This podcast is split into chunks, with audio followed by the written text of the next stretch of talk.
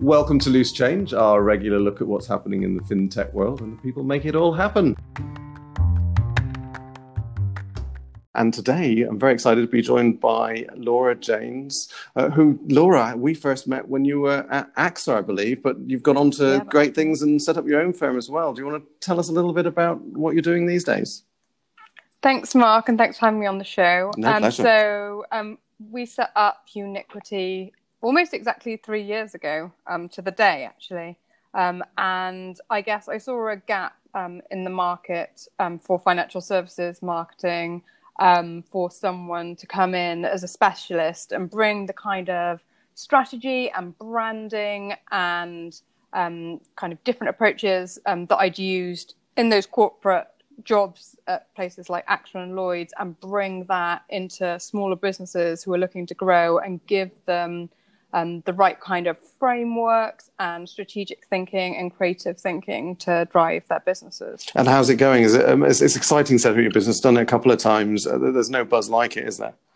yeah it is it's it's really really exciting and obviously as a marketer um, and because i love branding like branding the whole business and everything else was just an absolute pleasure and delight to do so yeah uh, and it's a, it's a, a, secret i don't tell many people but marketing's my first love so that's what i did at university that's what i love as well so uh, oh yeah. Uh, yeah no it's all, all, all, all, close to my heart so uh, i wish i could say marketing was my first love but mathematics was actually my oh no love. no i'm married to an actuary so i don't know if that gives me a little bit of a love for maths by definition, but uh, but no, marketing's definitely where it's at. So uh, you're in the right place in, in, in, my mind. Now, now you touched on branding there, which I think is a fascinating topic. I, I could probably do a whole podcast on branding alone. I think, but um, how do you define a brand? Because it means slightly different things to different people, and we've been through a whole new rebrand at Iress here. But um, how do you? What does a brand mean to you? I think like the whole point for me is you don't define the brand. Other people define your brand. It's what it's what they think. It's what they feel. It's their experience of you. Um, and I think it's Jeff Bezos who said your brand is what people say about you when you're not in the room. And I think that's a really great definition. Um, obviously, you can influence that, and through great design and copywriting and everything else, you can and your brand experience, you can create and influence um, that perception but it's no one single thing. It's definitely not a logo and it's definitely not your colors and everything else. It's the whole experience that everyone has um, of your company. And that's so true, isn't it? So, so many people I know do associate brand with image. Um, and actually, it's got to be associated with values, hasn't it? I mean, some people have said to me in the past, there's there's no true financial services brand. I'm not sure that's quite true because, but there's often a brand where you got a name awareness, but unless it links to a value and that you associate with that brand, it's quite it's quite remote, isn't it? It doesn't quite connect. Definitely, and they say great brands make you feel something, and I think that's really true. If you can get someone to have an emotion or an emotional experience around your brand, that's when you really connect. Um, with people. So values are really an, an, important part of that, and I, that's why I think setting out your grand values at the start is a really important exercise and something that often gets done and left on the shelf, but should actually be used, you know, every single day in your business. And, and you you started off in your introduction by saying that you do that for people on a small scale as well. So we often associate brands with Pru, and I think Pru is one of the genuine brands in financial services because you associate it with certainly historically with the man from the Pru and, and, and that sort of uh, level of service um, and, and, and, friendship uh, and, and, values around that. Um, are, are there examples of that brand going down to the smaller IFAs as well that uh, are very real? Yeah, absolutely. And I think there's some fantastic brands um, in the IFA marketplace that are well known. And obviously, all brands started somewhere, didn't they? So that all brands start at zero at some point, um, and then and then grow. But I think you've got, um, I guess, a one that comes um, up a lot um, for us is like Capital in London is often mentioned yep. a lot, and I think what, everything that Andy Hart is doing with a Maven advisor and the Hum brand, the things that he's he's doing are really interesting and they're quite well known um, in the industry now. Um, and I think you have got, I mean, you have obviously got big established financial advisors as well. um, which you know SJP is is mentioned in the press a lot, not in a great way at the moment, but yeah. they have what they have done is establish a huge brand um, in the marketplace, um, and they would have started small as well. So I think it's within everyone's gift to be able to create brands and, and make a difference with them. And I guess your brand only has to exist with your target audience, doesn't it? So if you are a local IFA and you have a strong brand identity, but that is only within your region, that's okay, isn't it? Because as long as that associate it gives you the the awareness and the, the association with the values that you want to the people that you want to get that to, is that okay, or does that not count as a true brand?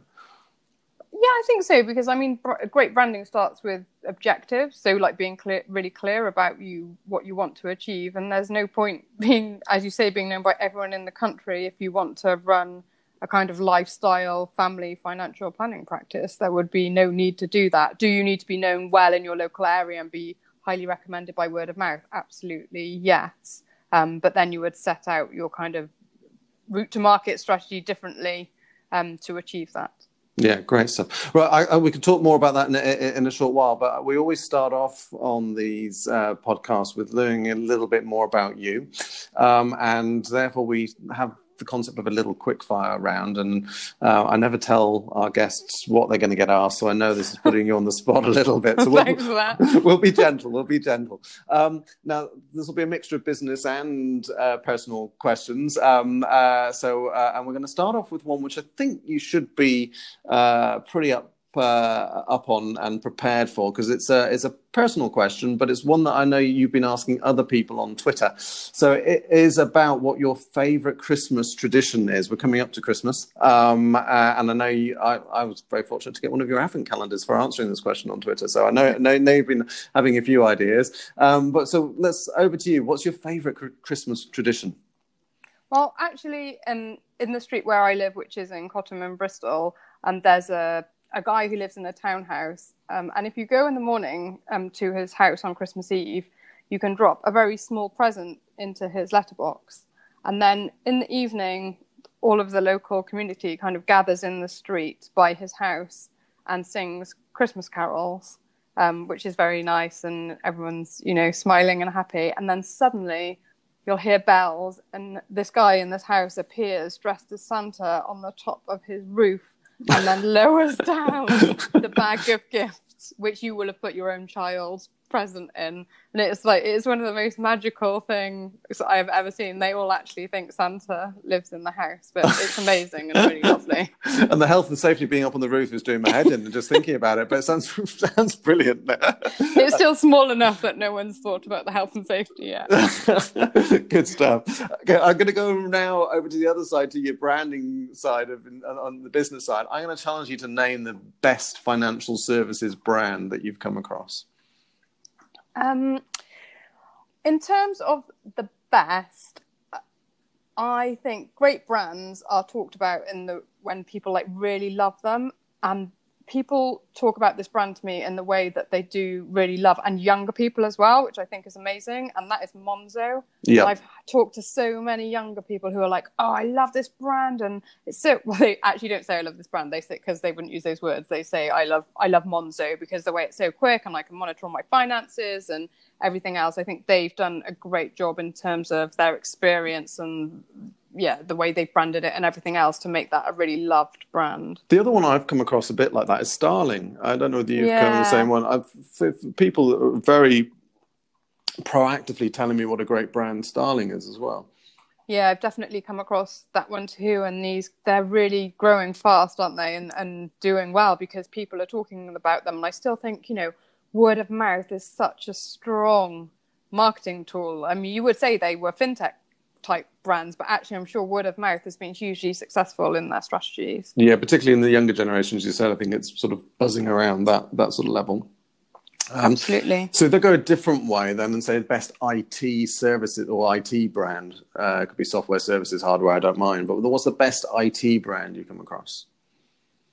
Best IT brand? You mean in terms of like laptops and things like that, or or it could be software, or it could uh, it could be laptops. So you got loads. You could go anything from Apple to IBM to Microsoft. I, I, so I'll, I'll leave it with you. See, like I have always loved Apple, and I do love the Apple products, but I feel like it's it's just suddenly starting to change a bit, and I don't know the expense of replacing an iPhone screen and some of the experience I've had with them as a customer makes me feel like they may be at their peak, and I don't know whether they're going to be able to Yeah. keep bringing bringing it back. So I think it's a brand that is incredible in terms of what's it what it's done and the way it marketed itself, but and the whole thing around think different. I think that was an amazing concept. Um, so probably that still, but I'm kind of like watch the space in, t- in terms of are they going to have a downfall at some point? Yeah, I, and I think the think different thing's brilliant, and, and, and the way they challenge the norms, and and, and uh, people still say to me, "Oh, th- we want this to work like Apple." I don't know. I, I use a Mac at home, and I have no idea how it works. I can never find my photos. I, I, I think it's a complete myth that Apple is easy to use, but everyone says it, and I still buy Apple products all the time to be easy to use. So I think they've, they've hoodwinked us all, but I still fall for it every, every, every year. Um, okay, so then move on from brands to social media, because I know you're a bit of a guru on social media as well. What's your favorite social media platform? Oh, so I love the gram, um, Instagram. So I just love the kind of visualness of it. I love all the photos. I love the story function. I find it a really interesting thing to browse. Not that many of my clients are on Instagram at the moment, but an increasing number are. But I would love the whole of financial services to come onto Instagram and because then I, I, I love often. Instagram. I hate Instagram stories, by the way, but I love Instagram. But I just can't get my head around the stories. But um, uh, I'm I'm a big fan of uh, of Instagram, and I purchase so much of my stuff uh, by uh, from um, uh, adverts on Instagram as well. I'm a complete sucker for it, so uh, it's definitely commercially viable for people. Um, Yeah. so, and then I'm going to end the quickfire with a with a slightly personal stroke business one, which is what is the biggest mistake you've ever made on social media? That one that you'll own up to, I guess. But what's the biggest social media mistake you've made? Oh, I'm trying to think. Um, I don't know. Like, I guess on Twitter, I've definitely made typos and had to delete them, but like relatively small. No, no arguments. I had a big argument once. I misread. Someone had uh, typed something to me in capital letters, uh, and it was completely by accident. Also, they said afterwards they had the caps lock on, and when they put it on there, but I thought they were shouting this thing at me, and so I misread the tone of voice completely on Facebook, and I went back at them big time in capital letters and bold, and found out later that it really wasn't uh, uh, anything that they were trying to be upset about. Oh dear. Yeah, I guess I wrong. do always take the stance not to get involved in kind of conversations like that on social media. I did once post um, a picture of a piece of work we'd done, which was basically um, a folder for clients to put all of their. For basically, this firm like completely declutters all of your financial statements and everything, and anything you need to keep, which is only a small amount, but for some clients they did want to keep some things. They gave them a folder. And then it kind of started this whole thread about whether anyone should be printing anything and that why was I doing this? Because you shouldn't be printing things anyway. And it, it kind of sparked a debate around that. And then I was thinking, well, do I go back and tell them that the you know they have got a digital library as well and that is an option but this is what their clients want as Yes. well and i thought oh I, i'm not going to i'm just gonna you know some things you think like is it worth getting involved in the argument or not and i think most of the time it's, it's probably not unless you like feel super strongly about it And, and I think it's a difficult one, isn't it? Because you want the social media not just to be about posts. You want to have a level of conversation on social media so that you can actually engage with people, but it can't be controversial, can it? Because you, you can so easily misread um, uh, moods, etc. And I say it can't be. There are some people that make very successful brands by challenging things, and, and therefore they can be more controversial. But for the majority of us that are trying to establish relationships in the market, that's not necessarily the way to be. Yeah, definitely. And what I found was actually on that instance is that people jump in and kind of reply in response and give the alternative point of view, and people have the debate amongst themselves, which can be quite interesting as well. Yeah. So let's talk a little bit more about social media. We'll end the quickfire and go into a bit more detail about social media itself.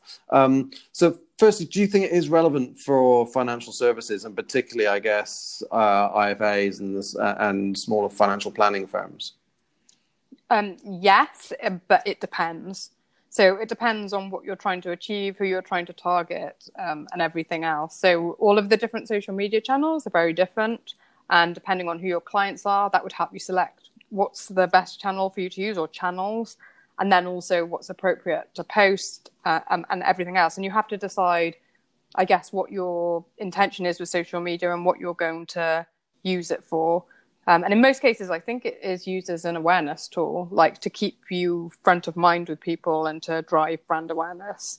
Um, but in the financial advisory space, especially, that has to be backed up with a word of mouth strategy. So if you're not already doing referrals and networking and all of that word of mouth stuff, social media probably isn't going to help you that much. It, it it needs to be underpinned by all of that foundation level stuff to make it successful. Yeah, no, I agree. And it is interesting how it does depend on the individual firm. I remember I was once presenting at um, a large networks event. Um, and there was a table that I think they brought in the top 50 firms or, or something like that into in for, for a dinner and, and, and business meeting. Uh, and on various tables around the room, uh, these firms sat.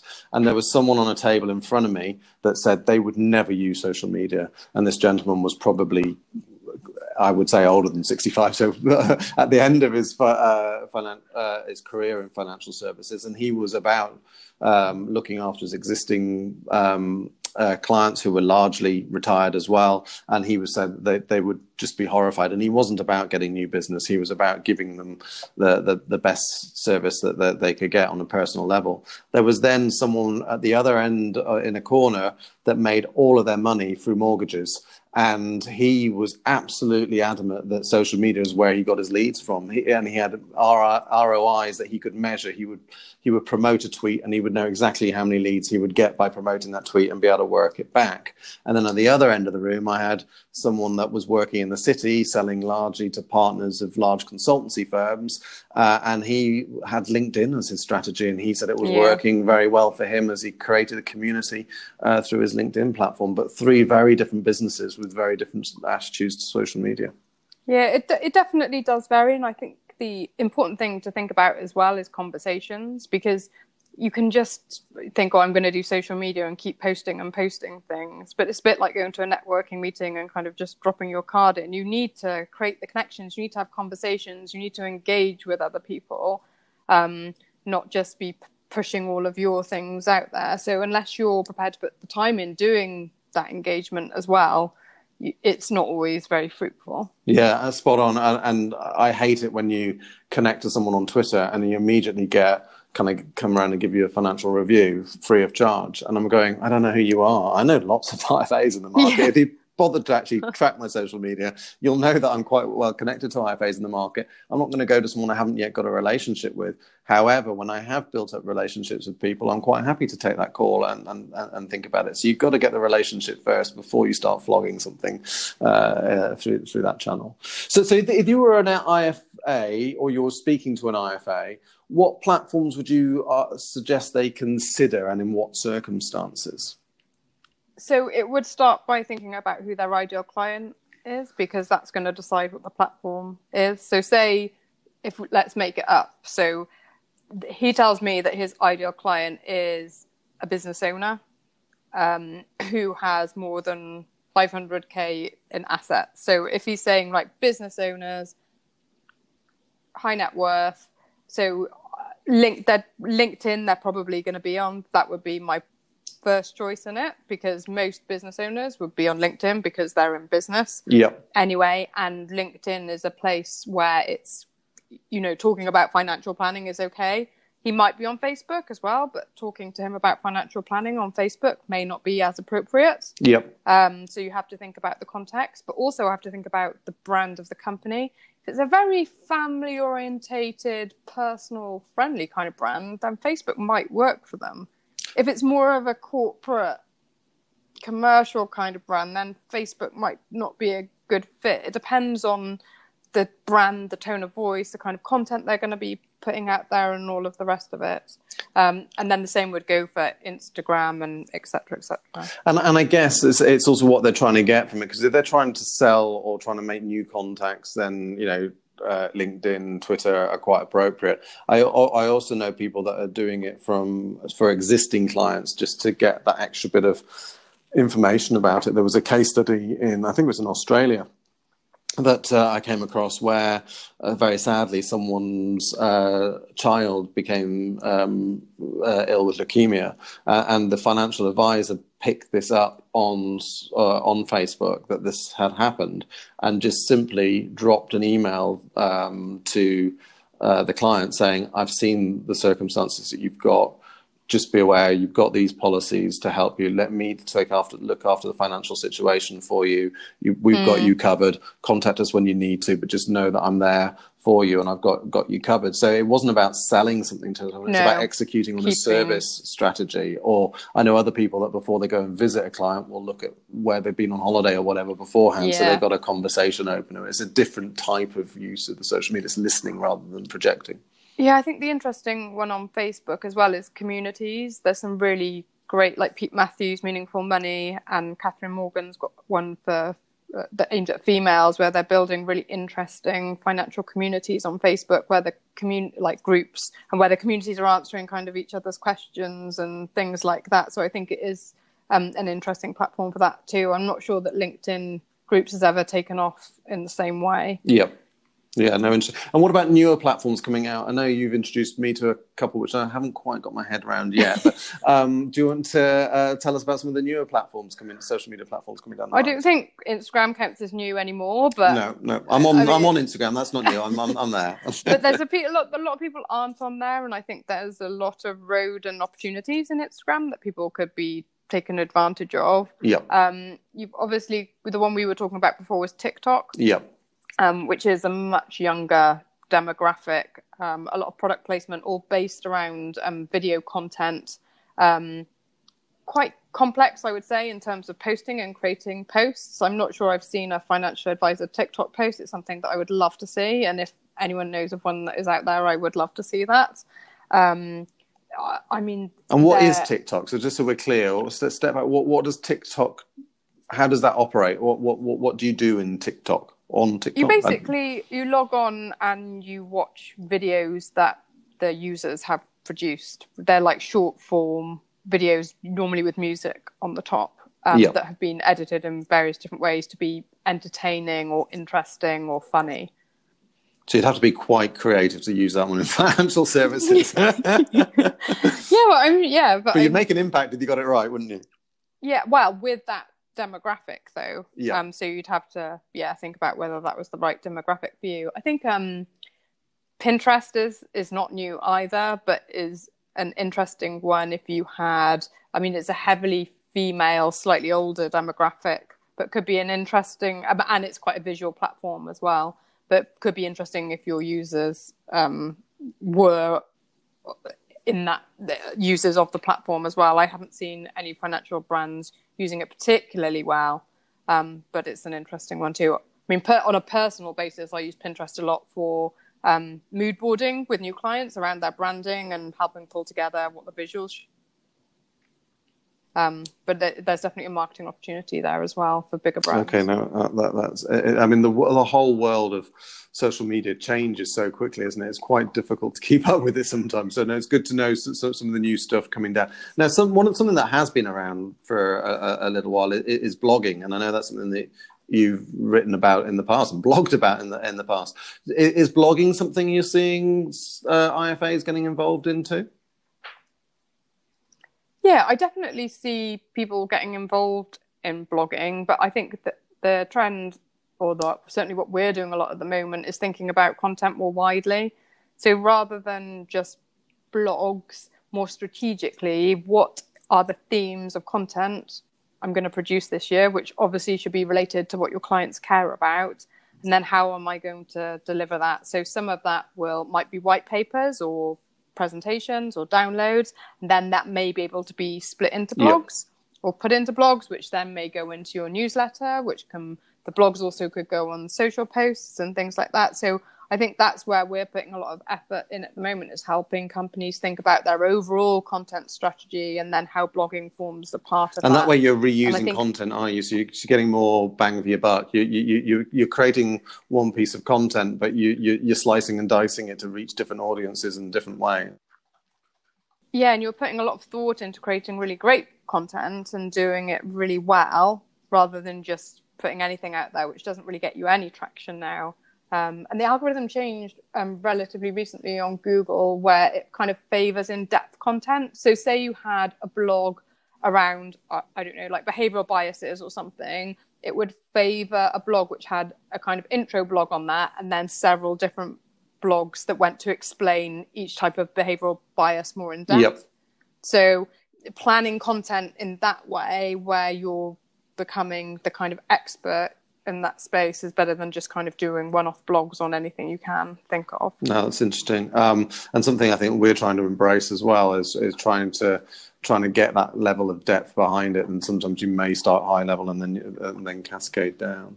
Uh, and it goes back to your brand and your brand positioning. Like, what do you want to be known for? Why would people care about you? What are the things that you really want to talk about. Hey, and in financial services, that's so key, isn't it? So people, you're talking about trusting people with money.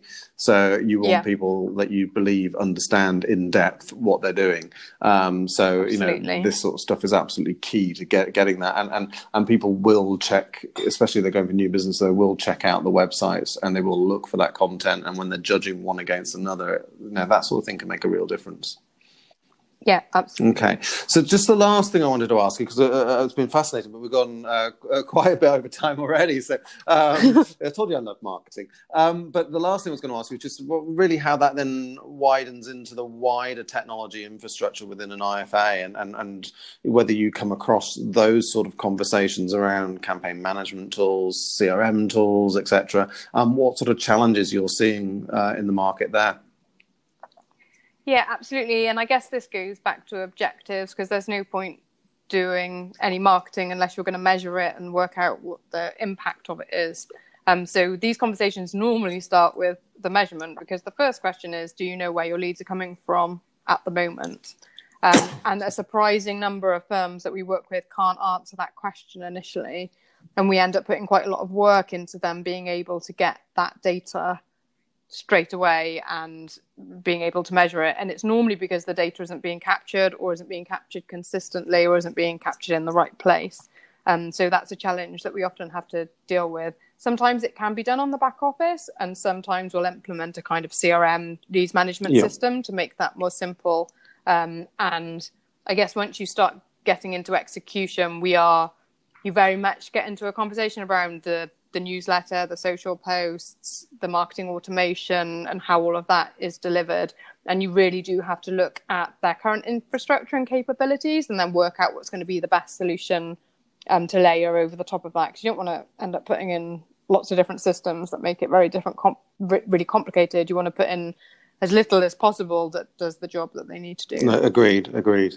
Um, well, look, there's a really good way to bring everything to conclusion uh, as it sort of widens the view out from where we started. And it's been fascinating talking to you about everything from brand, social media, uh, to the wider technology. So I, I can't thank you uh, uh, uh, uh enough, Laura, for, for your time today.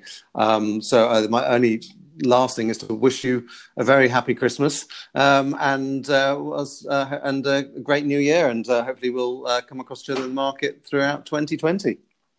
Yeah, happy Christmas and happy New Year, Mark. Thank you to you, and thanks to all our listeners as well. And join us again in two weeks for uh, more loose change. Thank you.